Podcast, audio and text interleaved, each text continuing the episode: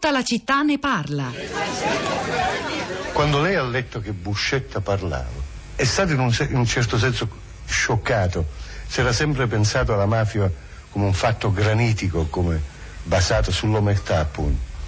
No, non sono stato né sorpreso né scioccato. Io due anni fa ho scritto sul Corriere della Sera che dei due miti italiani, i miti di impenetrabilità, di coesione, di, di silenzio, che erano le Brigate Rosse e la mafia, il primo era già miserevolmente finito e il secondo avremmo visto che aveva la stessa consistenza.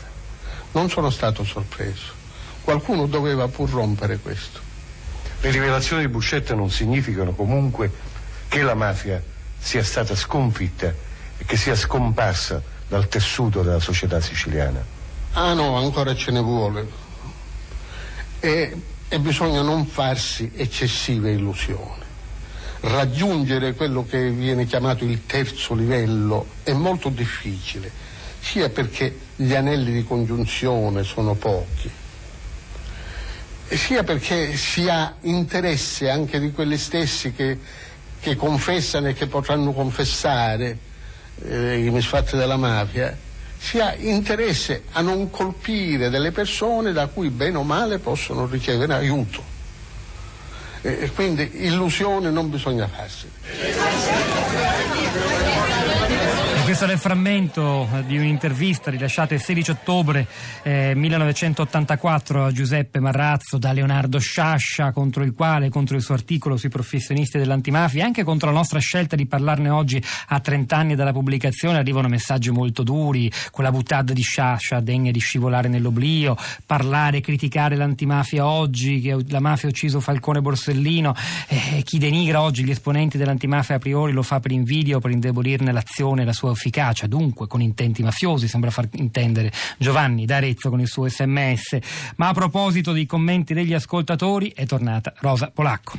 Pietro, buongiorno, buongiorno a tutti. E la mattina di oggi su, sui, sui, social network si apre con molti, molti eh, ascoltatori che ricordano Sciascia e quindi ne condividono foto, citazioni, libri, articoli, molto, molto, mm, molto, video, insomma interviste, c'è, c'è, un grande archivio, sempre un archivio sterminato sui social. Allora la prima è Pascal che sulla nostra bacheca pubblica un link, andatelo a vedere, dice scusate se il post non è recente, anzi è di ben dieci anni fa, 2007, a vent'anni quindi dal discusso intervento di Sciascia, ma mi pare utile per la discussione di oggi, è un intervento intervento da Letteratitudine e lo trovate sulla nostra bacheca Facebook. Poi c'è ehm, Paolo che dice: Penso che il titolista del Corriere della Sera e Sciascia fecero un grave errore, quello di utilizzare il termine professionalità in senso denigratorio, accentuando la tendenza italiana di disprezzo del merito, della qualità dell'impegno. E questo è uno scrittore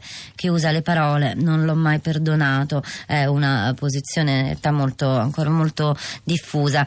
Il Sole Perione dice: Una decisione decina di anni fa organizzammo a Enna un incontro con Umberto Santino della Fondazione Impastato proprio su questo tema. Fu un momento di dialogo importante. Secondo me la questione nasce perché la riflessione sciasciana era visionaria, ma il mezzo, cioè la scelta di scrivere un articolo di giornale, era contraddittorio in sé. Sciascia quelle cose le aveva scritte già, vedi, nero su nero, ma scritte in un libro hanno un valore, in un giornale un altro più discutibile. E alcuni si chiedono ma dove ritroviamo questo articolo, dove ritroviamo altri articoli di Sciascia, in rete con pazienza eh, si trova tutto, però anche una notizia, diciamo, perché tra poco, a marzo, Adelphi pubblicherà un volume che raccoglie tutti gli scritti civili di Sciascia, tra cui questo articolo, il volume si chiamerà A futura memoria.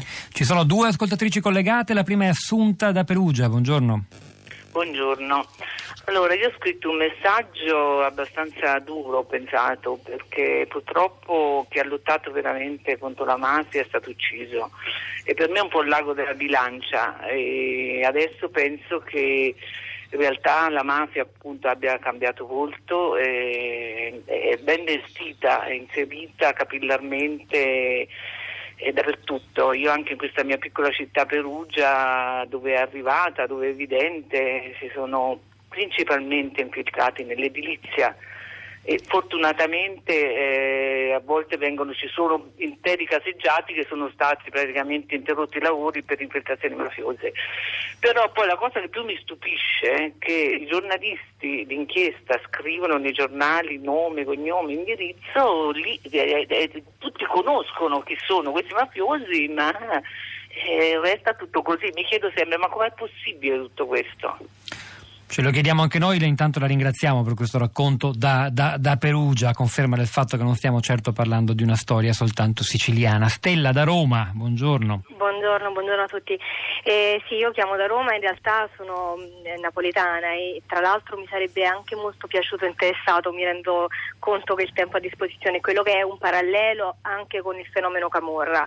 Ma per rimanere alla mafia, intanto volevo ringraziarvi per questa eh, opportunità diciamo, di approfondimento su cose che francamente in gran parte non conoscevo. Anch'io avevo mandato un messaggio un po' duro, tra virgolette, e per fortuna via via nel corso della trasmissione, grazie ai vostri ospiti, invece ho capito delle cose che non mi erano chiare all'inizio e quindi di questo sempre vi ringrazio e soprattutto mi ha colpito molto il vostro ospite che si riferiva, non ricordo chi fosse, al concetto di complessità che io credo sia una chiave. Giacomo Di Girolamo l'autore di Contro l'antimafia, un giornalista che antimafia la fa davvero con il suo programma, quindi non è uno che, che non la fa, ecco, che la critica. Okay. E mi sembrava davvero molto molto interessante ehm, utilizzare questa idea soprattutto per ehm, diciamo scardinare quello che eh, poi è stato l'impossessamento l'impostura, mi sembrava bellissimo come termine, quindi sì. chi eh, si mette una, una spilla, un brand in realtà fa tutt'altro e eh, a fronte di tutto questo bisogna proprio aprire gli occhi con la complessità il senso critico e anche, cosa importantissima, non delegare ai tra virgolette professionisti dell'antimafia cose che invece devono partire da tutti, essere terreno comune di tutti, che è molto più complicato, ma credo che sia il terzo livello di cui poi parlava eh, Sciascia. Stella da Roma, io la ringrazio molto e magari un giorno faremo anche il parallelo con la Camorra che lei invocava. Rosa. Allora, molti altri commenti, vi leggo però quello di Filomena che dice stamattina si ripete a più riprese che abbiamo vinto la lotta alla mafia, che veniamo da 30 anni di lotta alla mafia. Sinceramente mi pare sia vero che la mafia oggi non ha bisogno di fare stragi perché evidentemente non ne ha bisogno.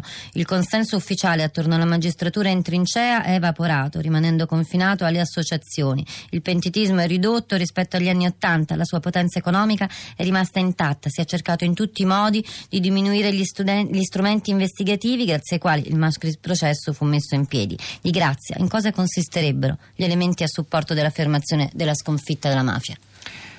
C'è Annalia che scrive un lungo messaggio che va, io lo pubblico, poi andatevelo a leggere tutto. Sto leggendo il libro di Gratteri, Padrini e Padroni e già dalle prime pagine ci si rende conto che la connivenza tra mafia, camorra, ndrangheta e la politica loca- locale nazionale parte dall'unità d'Italia e non c'è mai stata la volontà di cancellarlo, questo legame. Chi combatte la criminalità organizzata con impegno viene prima lodato, poi emarginato, poi lasciato solo nelle mani dei suoi nemici. Grazie anche per questo ulteriore consiglio di lettura datoci dalla nostra ascoltatrice. È il momento di lasciare la linea a Luigi Spino Spinola eh, per Radio Tremondo c'era Massimiliano eh, Capitolo no, c'era Fabrizio Paccione oggi alla parte tecnica, Piero Pugliese alla regia, Pietro del Soldai Rosa Polacco a questi microfoni, al di là del vetro Cristina Faloci, la nostra curatrice Cristiana Castellotti, Florinda Fiamma che ha aggiornato la città di radio3.blog.rai.it, andatevi a leggere quel che c'è, metteremo altri materiali più tardi e noi in diretta ci risentiamo domattina alle 10.